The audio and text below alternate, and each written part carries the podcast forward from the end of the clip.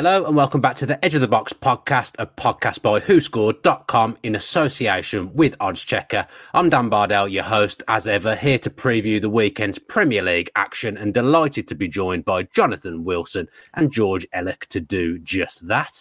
The first game we're going to focus on is Manchester City v Tottenham, and I'm going to surprise you here, lads. Oh, lads, I don't know why I said that. I've got a bit, of, got a bit of, a, I've got a bit of trivia for you. Oh, no. Manchester City v Tottenham at the weekend. There was a couple of strange transfer moves in the summer that I actually wasn't aware of that, that had happened. Herbie James and Egan Riley have gone from Man City to Tottenham in the summer, apparently. But before that, who were the last three players to move between teams? Uh, Kyle Walker. That's correct. That's the la- the latest one. Can you hang on? Can you give us? Can you tell us which way they they, they went? So the next one, the next, the next two, in fact, are Man City to Tottenham. Adebayor. Yep. What position? I don't give give too much away, Jonathan. I might as well give you his name if I'm going to give you his position. okay, so he didn't really have one position; he kind of had two positions. Mm, I think I'm going to have to call time on it. Sure, Luca. Uh, Corluka. Yeah. yeah. Yeah, yeah. That was for some reason that was the one that popped into my head, and then I re- then I remembered Kyle Walker. Let's get into Manchester City against Tottenham then. And last time out, Jonathan Lo Celso came into midfield for Tottenham. Is a very attacking lineup. I mean, we didn't even name a centre back in the team, and we'll come on to centre backs later on in the podcast. But Lo Celso performed well. Do you think he can revive his Spurs career, or do you think he's just a stopgap until Maddison returns? I like Maddison's clearly the first choice but this is an opportunity for him to remind people how good he can be. And if he if he does well, then why can't he be part of that squad going forward? Um, yeah, but I mean, Maddison has been brilliant since he got to Tottenham. He looks a player absolutely in the right environment. So I think the the idea that Celso would displace Maddison is is, is unlikely, but you know, you need a squad and, and, and he can be Maddison's deputy and, and maybe by playing a bit more can take some of the physical pressure off Maddison. So it's it's a chance for maybe he he and others did, not think he'd have. I mean, I'll, I'll, be honest. I was uh, I was in the press room at, uh, at Goodison watching that game with the sound off. Saw that goal. Was like, who, who was that? And then Lo Celso still. How has he not been loaned to Turkey? He's got loaned to Besiktas written all over him. He's a good player, Lo Celso. He, he is a good player. Good player. Footballer. Yeah. Um, so yeah, look, it's, it's it's an opportunity for him. Yeah, I guess, I guess bearing in mind last time out, actually, obviously they've got a load of absentees at the at the moment. Tottenham, the injury list is an, is an absolute disgrace. They're kind of quite Kulusevski and him as kind of free eights, George. So in certain games, maybe now he's had that little chance in the team. Maybe when Maddison is fit, there is room to, to, to put them both in for certain games. Yeah, I think with with Postecoglou, you got a manager who's very fluid in terms of what he asks of his players. Um, I think there's a lot of attacking freedom, which suits Lo Celso. You know, when you consider the players he's played under at Spurs, um, Conte, Nuno, Mourinho, like it, it, these aren't the kind of managers you'd anticipate would be able to get the best out of effectively a, a technically gifted player who probably isn't going to offer you too much um, out of possession. You know, he's, he's fairly scrappy, but you know, he's not someone who um, I think it was necessarily suited to, to those players. And you, you, look at the way that he used the ball against uh, last weekend. Sorry. you look at the way that he used the ball last weekend, his ball retention, the way that he is able to to create or basically develop, uh, progress the ball into the final third, the goal that he scored. Um, and it's you know he isn't the only one. I, I, always think it's the sign of a good manager. It's something we've spoken about with with Eddie Howe a lot uh, over the last eighteen months. I think we're going to again later on the show. Is the measure of a manager is, is what they can get out of players they inherit who maybe aren't playing particularly well. And um, we've got a Spurs side this season who a lot of individuals have come on a lot under Postecoglou, and it wouldn't be a massive surprise if Lo is the next one. You know, he's clearly a, a, manager and a head coach who encourages his players to play with, with total creative freedom and not to, you know, to, to really get the shackles off in terms of what they they look to do. And I think that suits Lo Celso perfectly. The only concern is he is someone, if you look through his career, um, the, the, runs of, of, good form are always fairly short, uh, and that is reflected in, in, the amount of time he spends at certain clubs. But he did, you know, he had a decent loan at Villarreal last season in La Liga, so you know he, he came into this season off the back of, of some good form. Um, so you know, it's he's not a bad option to have, uh, and especially given the the Bentancur injury uh, again, um, I'm sure he's going to get a lot of minutes. Yeah, I mean, talking to form players, Jeremy Doku is actually the form player in the Premier League at the moment, according to Who Scored rankings. This is going by the last six appearances. He's got a rating of 7.95. George Haaland is second now with 7.79, and it is a Manchester Manchester City trilogy. Oh, I was living in the future. At the top. Yeah, it is a Manchester City trilogy at the top with Bernardo Silva at 7.61. Just to rattle through the rest, fourth is John McGinn, fifth is Mo Salah, sixth is Andre Onana, seventh is Saka, eighth Fernandes, nine Dalot, and ten is Douglas Luiz. If you're listening via audio, you won't have seen the face I pulled when I said Andre Onana's name because I was not expecting to see him in the top ten. Albeit they have kept a lot of clean sheets recently, Manchester United, so this probably helps. But back to Doku, he's up against Pedro Pedro Porro even this weekend. Jonathan Doku is the form player, as, as I've just said, but he's also got the most successful dribbles coming up against Porro. He's having a having a good season in, in possession, and uh, you know I actually really really like Porro. I really rate him. I think he's a really really good footballer. He's been dribbled past more times than anyone else this season. Is that where this game is, is going to be won or lost? It could be. I mean, I, I think you've got to put that Porro stat in context, which is he's probably not getting a lot of support from the midfield in front of him, the way Tottenham play. That yeah, Kulusevski pushes up, so yeah, he often is left a bit isolated. Um, and maybe equally, yeah, the centre back isn't covering behind him, so players will take him on more. So I don't think that necessarily means he's he's really bad when a player's dribbling at him. Um, yeah, I think it means that the, the system Tottenham play mean mean that he's vulnerable to that. Uh, I think I think Doku is actually just key to Manchester City at the minute because he, he clearly is a really exciting dribbler. You know, he's scored goals, he sets up goals. Uh, I think the stats um, from from from Saturday from Liverpool game was that he attempted 17 of the 25 dribbles City attempted. So that's a huge sort of stacking on that left side. The problem is he he I mean he, you know, he completed 12 of those 17, which is you know, really high, but it means he lost the ball five times. And for Guardiola's side, that that is unusual. He doesn't like the ball being lost. And I think if you look at the the stats, a lot of the the, the chances City have conceded have come down their left, the opposition right, and I think the reason for that. It's partly maybe Gvardiol plays very high as well, but maybe that's necessary because of the way Doku plays. Doku puts in a lot of tackles, but I think that is is also reflective of the fact he loses the ball a lot, so he's trying to get it back. Uh, so I think he, you know, it's it's it's, it's and he, I think you really see this as Guardiola's sides the the balance of risk reward that he brings a lot of positives, but there is a there is an element of gamble there in that he loses the ball, and, and Guardiola's always hated that loss of control. So it does seem to be him playing a slightly different type of football. I think he's probably a bit better with Ake behind him. Um, and Ake, I thought had a really good game on on Saturday. Um, but then Ake really got exposed in the game against uh, Wolves. Um, so you know, it's it's it it, it, it could be that that that um, Doku destroys Porro, but it could be that Porro has a chance to go past him and create chances for Spurs. I, I, I think I think Doku gives City a lot, but he creates a vulnerability that, that isn't there when Grealish is there because Grealish has learned, you know, in his time under Pep to to be a bit more conservative, to take players on a bit bit less often, and to retain possession a bit more. Yeah, I think that's an interesting point that, that you've just made there with in between Grealish and Doku. Grealish has kind of honed his game. He's, changed his game from the player that, that, we saw at Villa, but he does look after the ball very, very well. And I think he was due to play against Liverpool last weekend, but then he was ill ill overnight, and Doku came in. Grealish then started the Champions League game as, as well. It seems to me that he's he's trying to pick Grealish in the tougher games. That's what I was going to so say. He played in the Manchester Derby. Um, I, yeah, obviously injury has, has disrupted that to an extent, and, and and Doku's form has disrupted that to an extent because if you've got a 21 year old kid who's just arrived and he's playing that well, to an extent, give him his head, let him play, and and and take that take the risk a bit more. But I, I suspect as we get certainly to the sort of quarterfinal, semi final of the Champions League, we'll probably see a bit. Oh yeah, assuming form remains roughly equal, we'll see a bit more Grealish and a bit less of.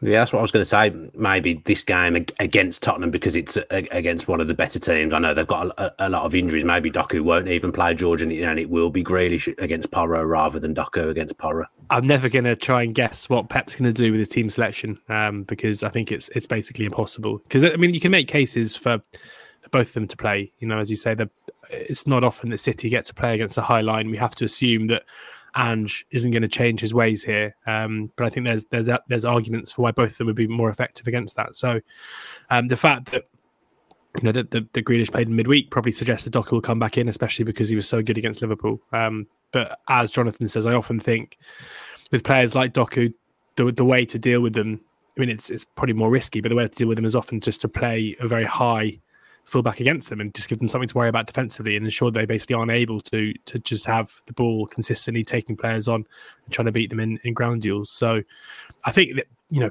as a neutral coming into this game, eh, there are so many reasons why it should be a, a, brilliant one. You know, it's not often that you get to watch teams really take a game to City, um, probably because it doesn't really work. But you know, I think Spurs have shown themselves, and even in this kind of run of poor form, um, I still think there's a lot to like in their performances, and I think they've, they've been a bit unlucky or a bit wasteful in, in certain games, especially the Villa game, obviously where they, they could have been out of sight at half time. So, um, yeah, I mean, I, I'm excited to see how it goes, but Doku certainly is one of the players right now who um, I can't remember many players of his age coming into the Premier League and immediately having the kind of impact he's having when he when he does play. I mean, George says there, Jonathan, about fighting fire with fire and playing a playing a fullback high. One thing Tottenham do have at the moment is fullbacks, and they played four of them at the back last, last week against Villa. What can Postecoglou do here? I, I, get that he likes this high line, and I'm all for a manager having his principles and, and standing by what, what he believes in. I think it shows strong management, in, in my opinion. But against Manchester City, it probably will be quite risky. But personnel wise, does he move away from that, that, that four fullbacks thing and bring Eric Dier back in, do you think? Well, I, I, think the logic of playing the four fullbacks is if you're playing the high line, you're not asking your centre backs to do what we we sort of think of as the traditional role of a centre back.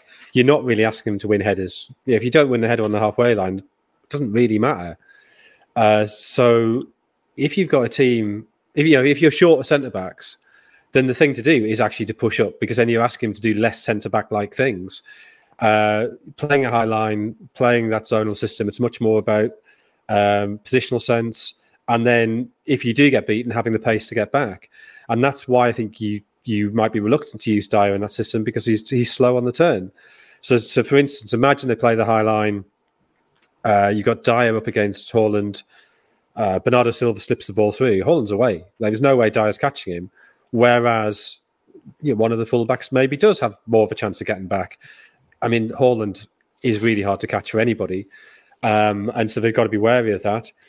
But equally, would you ask players to to do something they're, they're they're less comfortable with and ask them to play play deep and play something they haven't done all season? I think th- I think the way to do it is to say no. We're actually we're going to cause City some problems. We're going to we're going to push up. They're not used to that. Let's see how they deal with that. And it might be that in the first fifteen minutes they keep popping the ball through for Haaland, and there's been a load of chances, and maybe you do then have to reassess. Uh, but I, I think it's it's worth the gamble and I think it's worth persisting with the four fullbacks because because of the obvious vulnerability of, of Dier on the turn.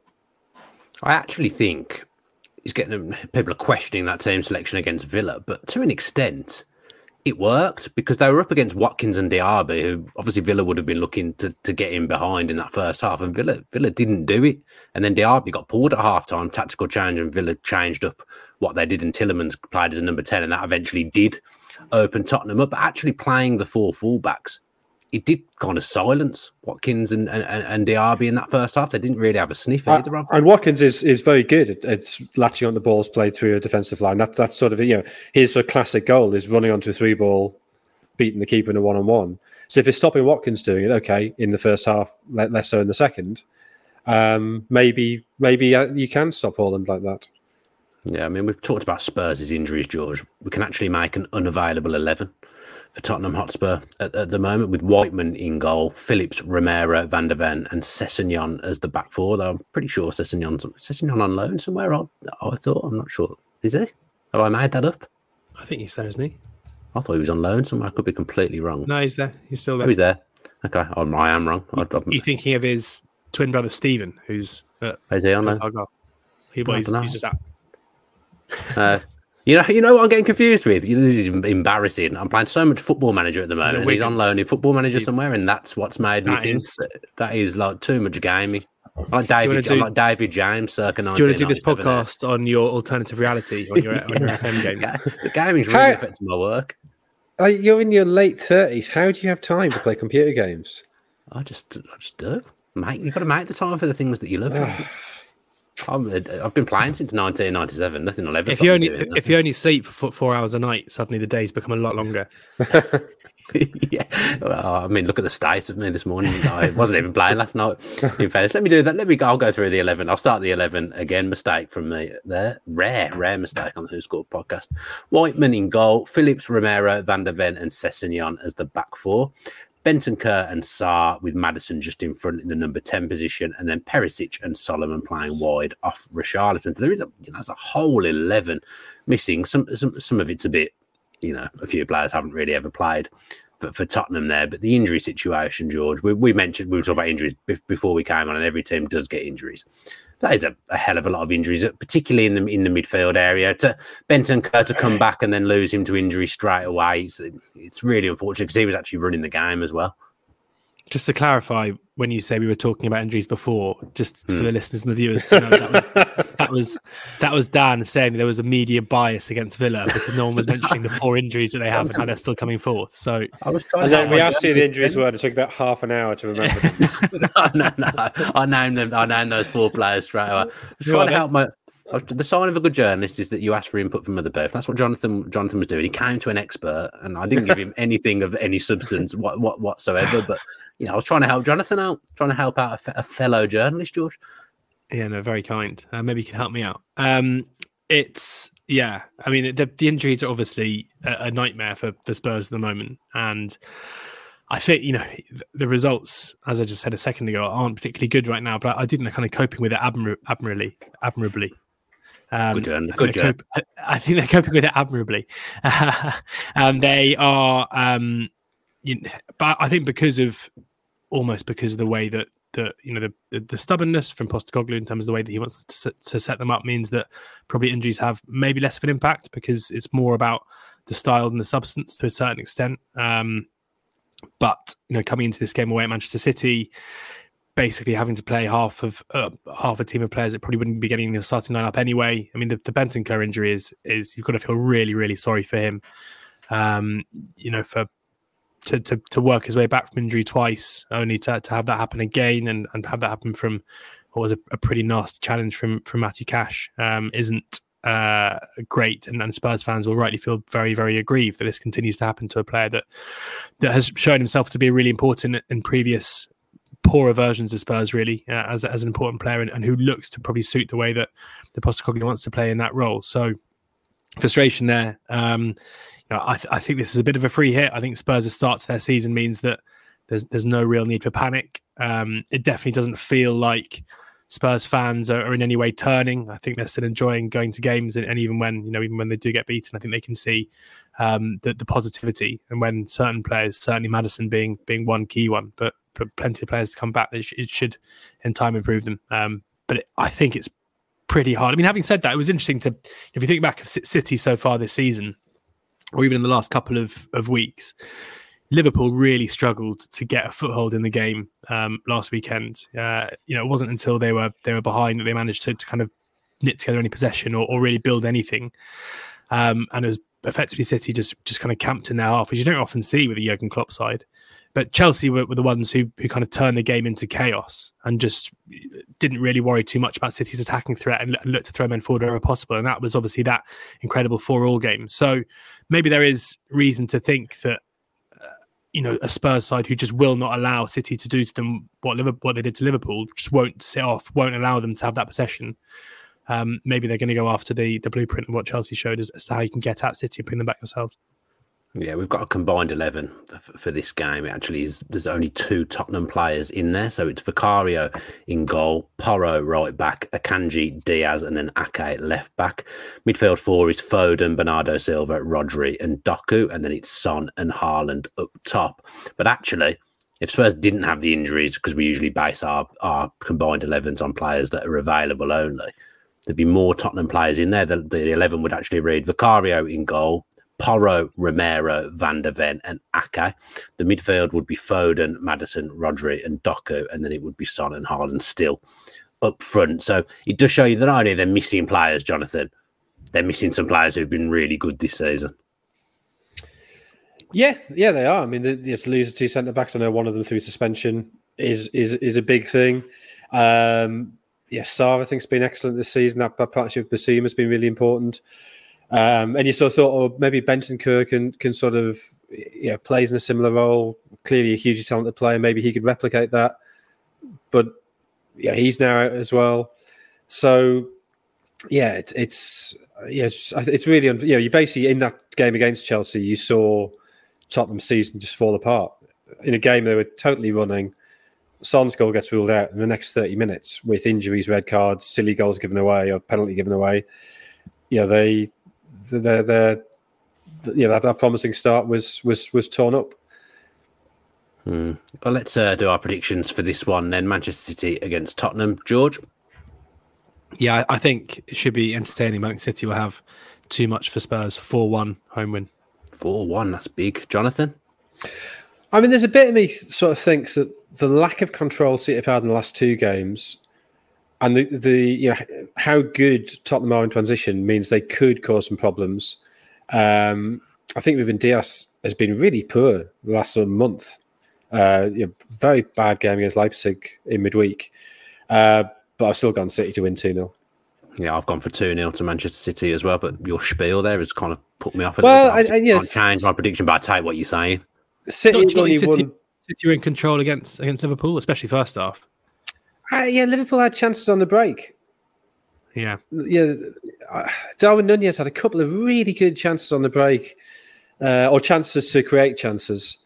And I, I you know, I, I was watching that, thinking that that I wasn't surprised Liverpool equalised. Put it that way. That I, I, I felt there was enough vulnerability about about City to, to feel Liverpool could get back into it, even though City were, you know, dominating possession were largely in Liverpool's half. They didn't look comfortable in that possession, and I think that's one of the things that Doku creates. Great as he is in creating chances, he also gives them a, you know, they're, not quite as as invulnerable as as they have been at their very best in previous seasons. I mean, I say this as someone who's predicted Manchester City to keep a clean sheet, but when I'm watching a City game at the moment, it never feels like one is enough because you feel like they w- mm. they will concede. This season, what they did at the back end of last season was built on a very solid defensive foundation, really, and they they kept lots of clean sheets. Nowadays, I feel like they'll concede in, in games. And Son's got a very mean- good record against Man City, if my memory serves me correctly Yeah. as well. City's record against Spurs isn't good. They've only won two of the last eight against Tottenham in the league. There's a, there's a League Cup game in there they won, but if you just count the league, it's it's two out of eight. I mean, you know, if if Stones is back, which you know, he's been on the bench, I, you know, I, I think there's a good chance he's back. That will give them that that Stones and Rodri cover at the back of midfield, and I think Akanji yeah, has not yet adapted to that role as, as well as Stones has. So get the two of them together, and maybe maybe they do look a lot more secure. Okay. Let's do the rest of our predictions whilst we're here before we go on to Newcastle against Manchester United. Then an Arsenal v Wolves is first, Jonathan. Uh, two 0 Arsenal. George? 2 0 Arsenal. I've gone for 2 1 to Arsenal. I will say with Wolves, every time I predict them to win, they lose. And I don't predict them to win ve- ve- very often. They always do the opposite of of what I predict. So I expect Wolves to go to Arsenal and win this weekend. Uh, Brentford v Luton, George. 2 0 Brentford. 2 1 Brentford here. Jonathan. One 0 Brentford. Burnley, Sheffield United. I've gone for an away win 2 1 to Sheffield United. Jonathan. Uh, one 0 to Burnley. Their first home win. It's got to happen sometime. You'd think so, wouldn't you, George? Yeah, 2 1 Burnley. 2 1 to Burnley. Okay. Uh, Forest v Everton, Jonathan. One one. Yep, same here. 1 1. Same here. There we go. Might be a, a little bit of an insight into our uh, Oddschecker uh, triple Yeah. later, treble, even not triple, treble later on in the show. Uh, we'll do Newcastle Manchester United after we've previewed the game. Bournemouth v Villa. You'll be surprised to hear I've gone for an away win of 2 1 to Aston Villa. Jonathan. The same. Two one Villa. 1 all. Uh, West Ham Crystal Palace, George. 3 1 home win. I've gone for 1 1, but I'm not sure about that prediction at all. Jonathan. One 0 West Ham. Chelsea v Brighton, Jonathan. Uh, two one at Chelsea. 2 2. And I've gone for 2 0 to Brighton. Away win for that for that one. Uh, Liverpool against Fulham. Oh, I have gone for Liverpool 3, Fulham nil. Jonathan, Two 0 to Liverpool. 2 0 to Liverpool and George. I think Jonathan's read my notes. 2 0 Liverpool. There's a lot of a lot of similar similar predictions going, going going on there. We were very very unfortunate last week with our treble, George. I can't remember I exactly what it was. Hopefully you know what it, what it was. It was It me was- that let well, us down. Yeah, I wouldn't say that. It was a 35 to 1 treble. We had um I had Luton to to win and they won. Uh, we had Sam put up Bournemouth to beat Sheffield Yeah, United away. They won. And the draw. Hold on, mine was a much bigger price, so you know you should be giving me the credit. Uh, the draw, the draw was um, in the Arsenal game where Kai Havertz scored at Brentford in the 89th minute to to, to scupper our, our big price treble, which is a shame. But hopefully we can go one better this time round. Yeah, okay, let's let's let's do it then. Um, I said that you would do the home win. I think, Jonathan, home win. Can you pick a home win from your predictions this week? So a home win that's that's kind of going to have slightly juicy odds. Is that what we're A after? taste, a tasty one, a, a- Yeah. a Wilson tasty. Well, let, let- okay, let's, let's go. Let's go. Burnley, Sheffield United. Nice. Good start. Okay, the draw. I mean, so I don't get blamed if, if it doesn't win. I'm gonna have to go for the one where we all predicted one all Forest Everton draw. Yeah, fair. And then that me leaves me to pick the away win. So I, God, do I do it? Yeah, I'm gonna do it. You've got to go. You've got to go Villa Boy. Right. Surely. Brighton at Chelsea. Right, oh, God. Oh, hello. Well, I'm kissing that money away. Yeah, so on the Oddschecker um, app or on online, um, the best price for that treble is 28.13 to 1. That's with Bet UK or BetMGM. Um, the shortest price on the grids is 23.57. So that shows you get a much bigger price if you do use Oddschecker. So, yeah, treble price there, just shy of 30 to 1. BetMGM are loving it, aren't they? It was BetMGM last week. Yeah. But they're the ones that have Chris, Chris Rock doing the adverts. Yeah. Yeah, We- maybe we should get him on the show next week. Maybe he'll come on, yeah. of, instead of Sam. Yeah, get- yeah, forget Sam. Let's get Chris Rock on the I'd show. I'm like not to sure see what his football reaction averages if- like. If Chris Rock, you know, scuppers his uh, his score in the predictions league rather than Sam Ty. Yeah, well, it wasn't a good week for it's any too of late us. now. It's gone. It's finished. Yeah, we were we, we were rubbish last week, all of us, with the with the Yeah. predictions. That your two teams got got three points. I got six. Got I, I got lucky that Villa won. I keep getting the Villa score bang on. Why That's I, saving I me had another. moment. I had two more injury time goals that stopped me from getting it from three points to zero points, and one of them is the yeah. Let's look at Newcastle against Manchester United. I know we've talked a little bit about Onana. I haven't actually seen the Champions League from last night, so it might not be a great time to Oh. talk about Onana's upturn in form. So, does one of you want to run through with me what happened last Well, night? okay, go on, George. Here, you put. your well, no, I just I mean I. I only I, I was actually at um I was at Southampton against um, Bristol City, but I was watching it in the in the bar before, so I didn't see the whole thing. But I saw Hakim Ziyech hit a free kick straight at Onana, who managed to almost kind of parry it behind him um, into the back of the net. It, it wasn't his finest moment, but it's really I mean the, the Onana narrative at the moment is really interesting, where obviously the eye test is not particularly good, and we're seeing him make quite a few errors. However, you know, if you're looking at the numbers and the data side of things, StatsBomb put out a tweet earlier this week about Onana saying that he is um, he's got the best goal saved above average rate in the whole league, and you know a lot of people couldn't really believe that. If you look at the Opta analyst, um, you know, which have their, they're a different data provider, but you can see them openly available online. They have Onana having the second best goals prevented uh, rate um, or figure behind Kaminski in the league. So you've got two separate, you know, Opta and StatsBomb. They're both projecting that in terms of shot stopping, Onana is is performing as the best or one of the top two best shot stoppers in the division, which I think is is confusing quite a lot of people. I think that there are going to be multiple reasons for that. You know, Manchester United defensively are not good. Like if you look at the the numbers so far this season from a defensive standpoint, in terms of of pure um, shots faced, they have the the sixth most shots faced in the league this season with 136. So that is, you know, they face more shots this season than Burnley. Um, they face more shots this season than than Nottingham Forest.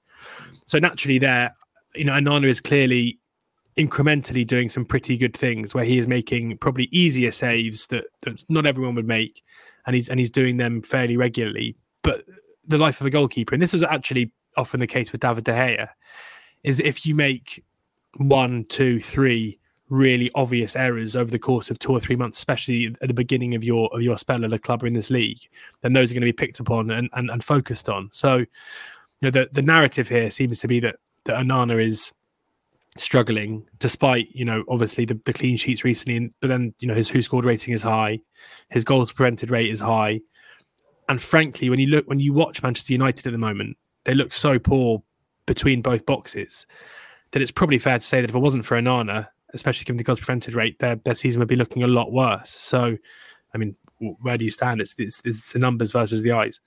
Yeah, Jonathan, because you and I want to want to carry on working, we don't care about StatsBomb and Opta. We only care about the, the WhoScored data that, that, that we've got that coming up on the screen now. So we've got a Pope via Nana head to head. And actually, their metrics are very, very similar. The only thing that is way out there is Onana's accurate long balls per 90 compared to Pope's is 4.5 compared to 2.7. But everything else is kind of a, a, along the same lines. But like George says, where do you stand with, with Onana? Because the numbers look favourable.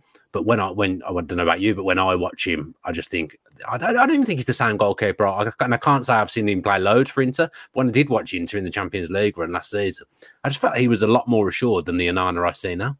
Yeah, well, th- he was named goalkeeper of the tournament, wasn't he? I think in the Champions yeah, League last season. Was, yeah.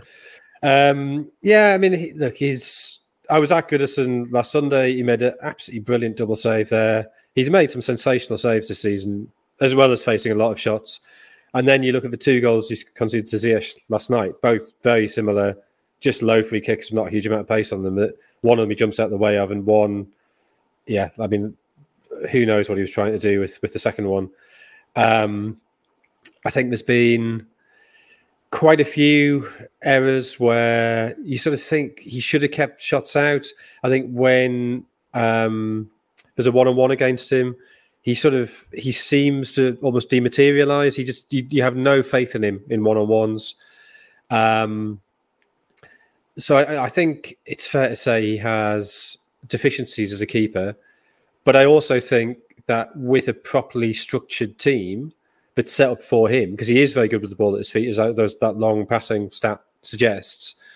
Um, you know, he he he does give you something. Uh, and if you're playing with a, a, very high line and he's coming out of his box, he doesn't really face one on ones in the same way. But because United still can't play with as high a line as I think Ten Hag would like, I mean, it's higher than last season because De Gea you know, just couldn't play the ball out with with his feet comfortably enough.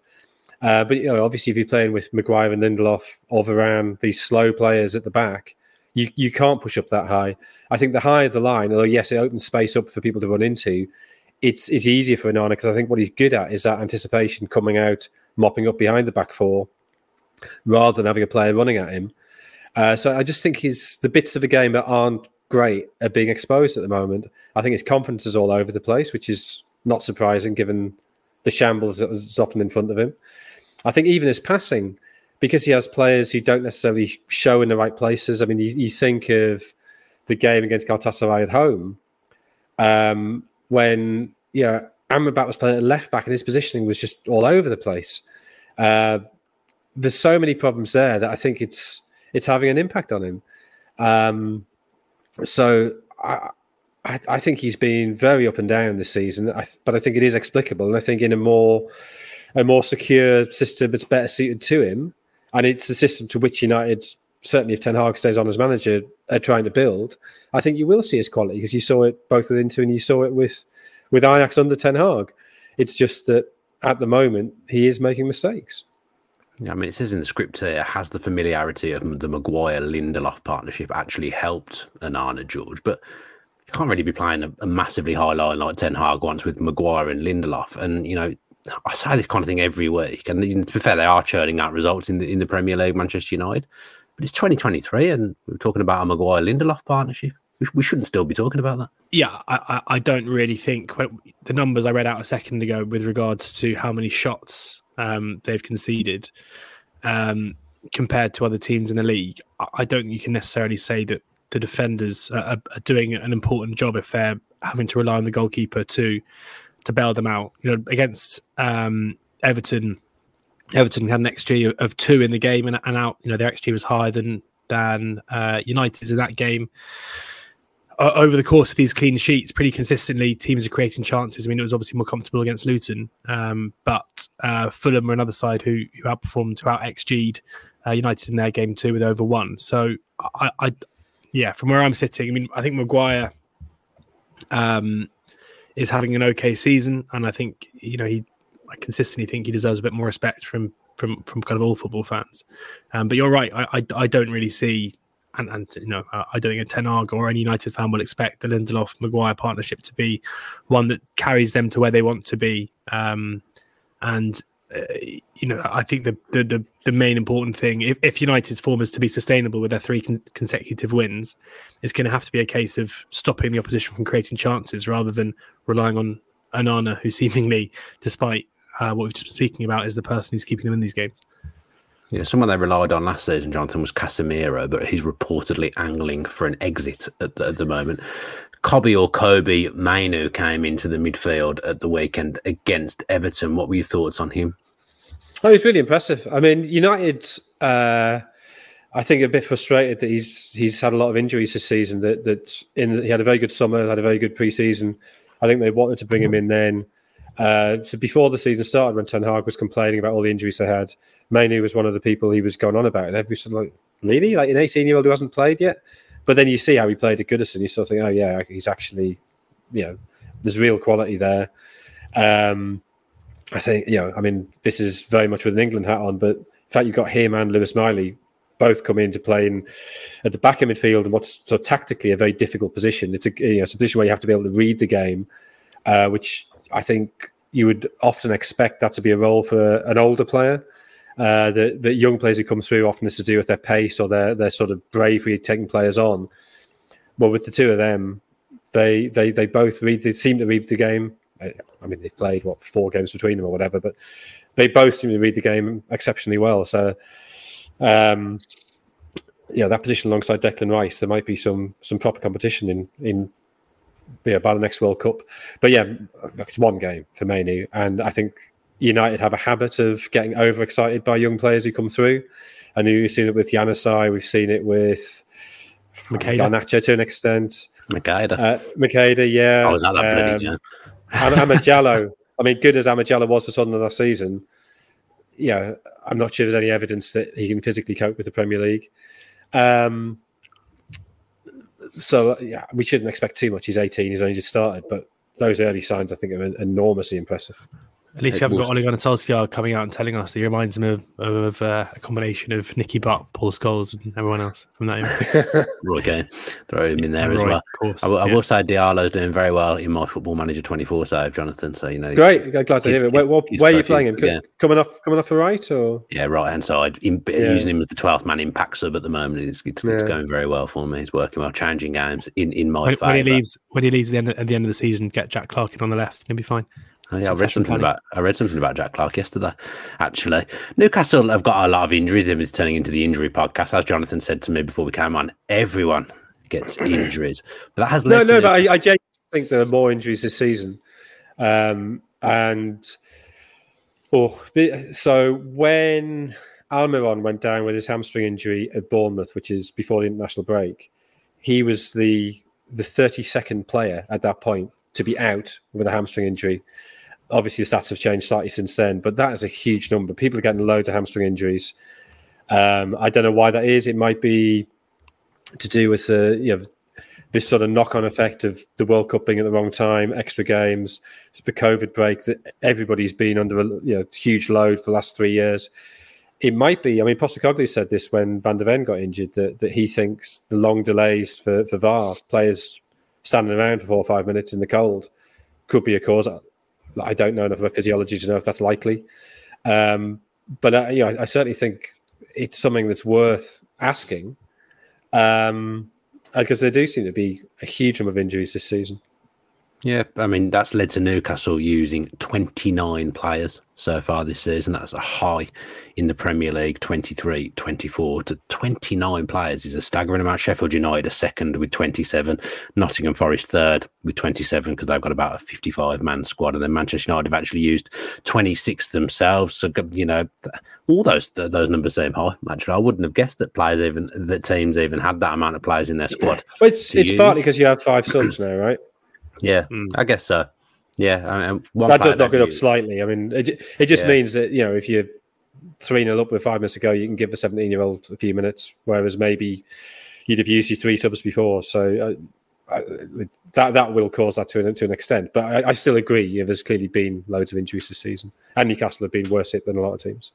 Yeah, but although that said, eight of the team that started against PSG on Wednesday were in the team that beat PSG 4 1. So there is still a core of the first team there. I, I know they're not able to replace them from the bench to the same extent, but uh, yeah, I said Wednesday, very, I meant Tuesday. Tuesday, yeah. sorry very unfortunate Newcastle on Tuesday. It was Livramento that played left back in that game against PSG, and he impresses me every time I watch him.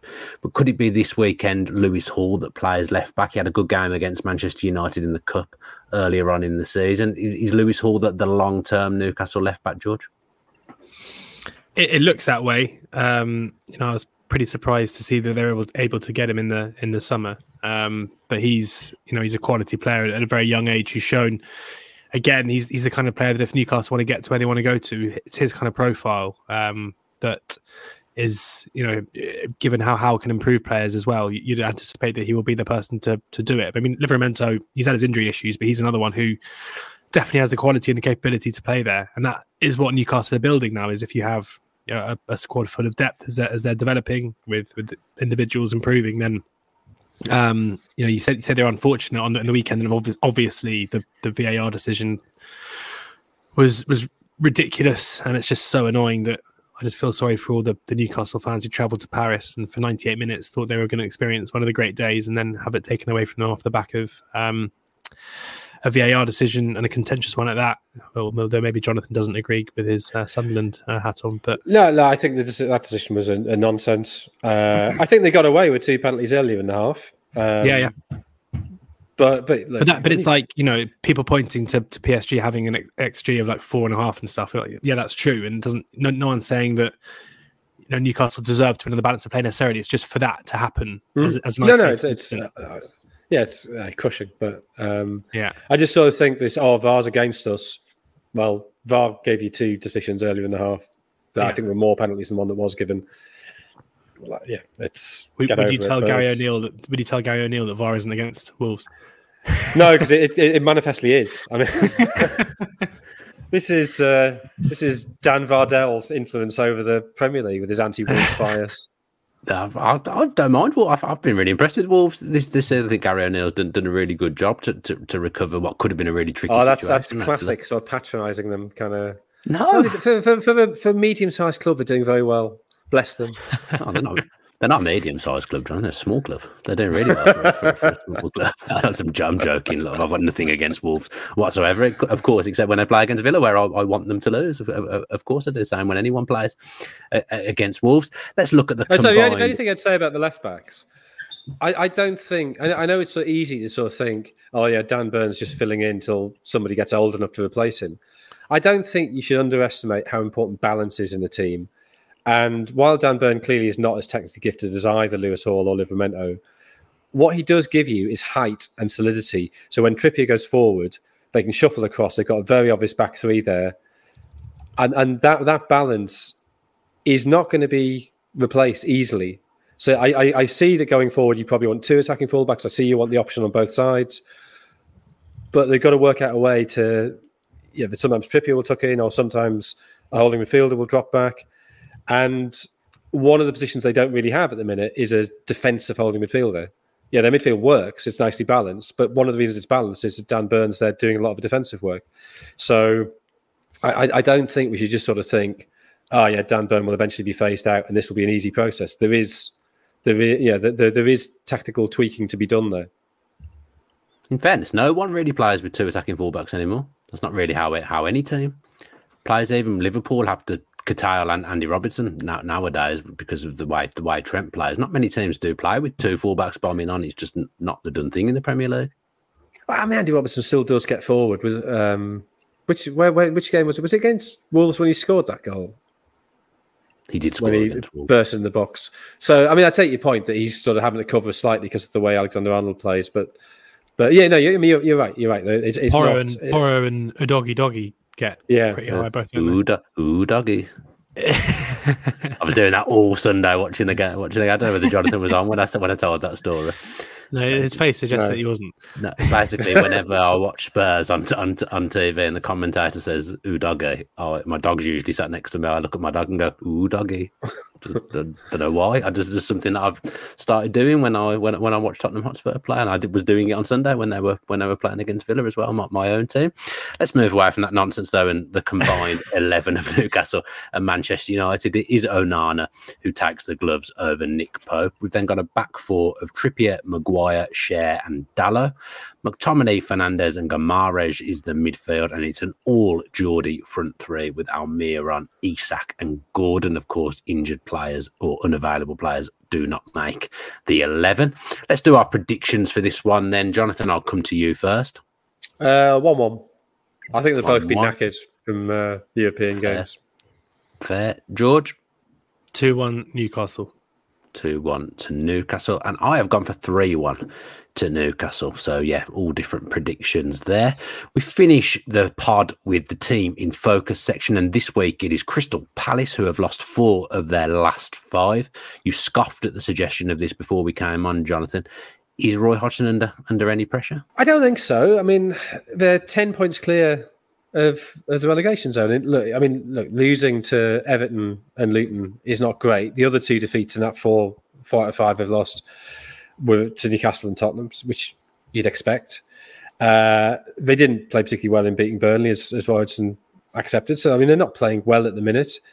But you know, wh- where where are Palace going to be? I, you know, mid-table is is what they are. Um, and before that, yeah, they've won one of the last six. The game before that, they won one at Old Trafford. So, yeah, it's it's a little bit of a blip. And if it gets worse, then maybe pressure does does come to bear. But as long as his health is all right, and he obviously had that spell when he was away because of illness, and, you know, as, as long as he is back to, to, to full health, I, I just I don't see why there'd be any threat to him in the in the short term. I mean, they're adapting to life without Wilfred Zaha, who's been there for, for a long time. Going to be without Eze for about four weeks and Doucouré potentially all season, George. But one player that really thrust himself back into the action last week was Michael Olise, Mm. player you will have known coming through the EFL. What a player! What a goal last week! But what a player he is. Incredible goal. Yeah, brilliant, brilliant player, and someone who, you know, I think he's showing it in flashes at, Palace. I, I don't think he's he's necessarily impacting games as much as he should. I know that Palace fans absolutely love him, and, and any kind of neutral fan comes away from a game against Palace thinking, you know, what have we just seen? And at the age of 21, I, I, I really strongly believe that his future will be amongst the very elite of, of, of European and world football. You know, he's not someone who's just going to be a decent player for Palace. He has every single asset in terms of his his physicality, his skill, his pace, uh, and his final product. To be playing in for an elite team probably pretty soon. Um, but that you know, I, I I definitely take Jonathan's point about Hodgson, and I think he is. You know, you have to remember the position that Palace were in when Hodgson came in last season, uh, and and you know the the, the turnaround of, of fortunes that we saw, and the fact that he's done a brilliant job for Palace over a number of seasons now, over two spells. But that it, it does almost feel to me that there is untapped potential at the moment at Palace, just given the, the the caliber of player that they've got. I don't necessarily think this Palace squad is necessarily suited to the way that Hodgson wants to play. And also, if you think back to last season's Palace under Roy Hodgson, it was, he was very he went very against type, and they played this really free flowing Yeah. attacking football. And as is always the case, you know they've reverted back to type now, and it's a little bit stale. It's it's functional ish in that you know they're, they're never kind of well beaten, but they don't it's not particularly expansive. Now, the, the injuries to Eze and and, and Doucouré obviously uh, are big issues because they're two quali- crucial players for them. But I just think that the Patrick Vieira experience seemed to really spook Palace, where they flew quite close to the sun in that first season, where they, they were really good and they were playing this new brand of football, and everyone got very excited. And then it all fell apart, and they were threatened with relegation. And it feels to me like there's a both in the hierarchy at Palace and within the fan base, there seems to be this idea now that like, well, we've got to be really careful that we don't tear this up and and try something a bit more innovative because if we do that, we might get relegated, as was nearly the case last season. Well, had Frank de Boer as well, didn't they? And that didn't go well. Well, that I mean, I think that was just a poor appointment, wasn't it? Really, um, you know, the the the, the fact you know having two former world class players come over and, and try and uh, play a certain way doesn't mean that every single young coach you you hire to play an innovative style but will also fall by the wayside. It doesn't. It always frustrates me when people kind of package manager profiles together as if they're the same person with the same ideas and the same coaching staff and everything else. Like I, you know, the players that Dougie Freedman brings in, in terms of whether it's Guéhi or or Olise or Eze or Anderson. You know, these are, are young players whose technical quality and technical talent is the most important part of the reason why they are good footballers. And I think in that sense, you probably want somebody like, you know, whether it's a, a Graham Potter or De Zerbi or you know someone who uh, has ideas of, of how to nurture and, and, bring the best out of those players. And, and Roy Hodgson is a, a, brilliant manager for so many reasons, but he's a pragmatist at the end of the day, and he's always going to be a pragmatist. He's always going to be risk averse and look to set up a team to effectively play out of a solid base and um, utilize any counter-attacking threat that, that, that, they can have. And, and for me, you know, it's it's always going to have a, a pretty low ceiling uh, to to where that can can feasibly go. Um, you know, I, I, don't think Hodgson should be under pressure now, but I do think Crystal Palace. You know, I know Paddy McCarthy, his assistant manager, is very very highly regarded, and maybe the, the plan is for um, for him to to succeed Roy at a time, you know, in, in a summer. But it does, you know, I think the the the blueprint for success for Palace shouldn't be well we need to find a succession plan for someone who can take on Roy's job and do what Roy does. It should be how do we utilize what is you know, hundreds of millions pound hundreds of millions of pounds worth of talent that we have at our disposal that other teams playing a much more expansive style would want in their side. How do we utilize that to the best of to, to our own advantage? I mean, all that's true. The, the only thing I'd say in Hodgson's defence in terms of style is that last season he had Zaha, as a yeah, yeah, and this season, he's never had, you know, Zaha's gone, and the other two have not been fit at the same time, or maybe for one or two games. But he hasn't been able to play both of them together for any protracted no. period. So may, uh, yeah. So they, I think they, there's only the uh, three promoted clubs who scored fewer than them. So that is an issue. I think there's only Edouard has scored more than two goals, but they have got the seventh best defense in the league, and maybe when they get yeah, both Olise and Eze together, they will become a bit more exciting to watch. But yeah, and I agree with that. And and yeah, there are obvious caveats. And, and as I said, I don't think his job should be under threat now. But there's a there's a player called Jesurun Rak-Sakyi who's who's played um, fleetingly off the bench and hasn't really looked particularly good. But he he's someone who was on loan at, at Charlton last season in League One, and he was he was the best player probably in League One last season, playing for a side who were very poor. He often. Uh, kind of League One and Championship level players come in and you can basically immediately see that they've been loaned to the wrong level. Like it was just he should have been playing championship football last season. And given the injuries that you'd had, I would expect that a, probably a different manager would be more willing to just to give a young guy who hadn't played much Premier League minutes a, a chance. You know, he's a, he's an attacking player, he's a wide player. But naturally, as I say, given that you know if you've got a manager who's fairly risk averse, you're probably not going to want to take that risk, and that's understandable. Um, but is it to the detriment of, of Palace's young talent? M- maybe. Um, they've got other young players as well. Franca, obviously, who came in in the summer, who, who's you know, been, I think, been struggling for fitness. We haven't seen too much of at the moment, but you know, they're in the midst of an injury crisis. It does kind of feel like there is a reticence to to trust maybe the the players who who need developing, and, and instead, you know, we're, we're seeing Jeffrey Schlupp play um, wide left for, for, most of the season. Who who you know, I guess you know what you're going to get. He's a six, seven out of ten player, but um, yeah, I, I'd like just to see a, little bit more um, risk taking, maybe uh, to to see where Palace can go. Because the as I say, the, the team has the, the, potential to play a very different way and and maybe a bit more um, just give the a bit more excitement. That's a nice little deep dive into Crystal Palace there. And that does us for this week's edition of the Edge of the Box podcast. Thanks very much to Oddschecker for continuing to back us and sponsor us. We really appreciate it. And thank you to all of those that are listening and tuning in as well.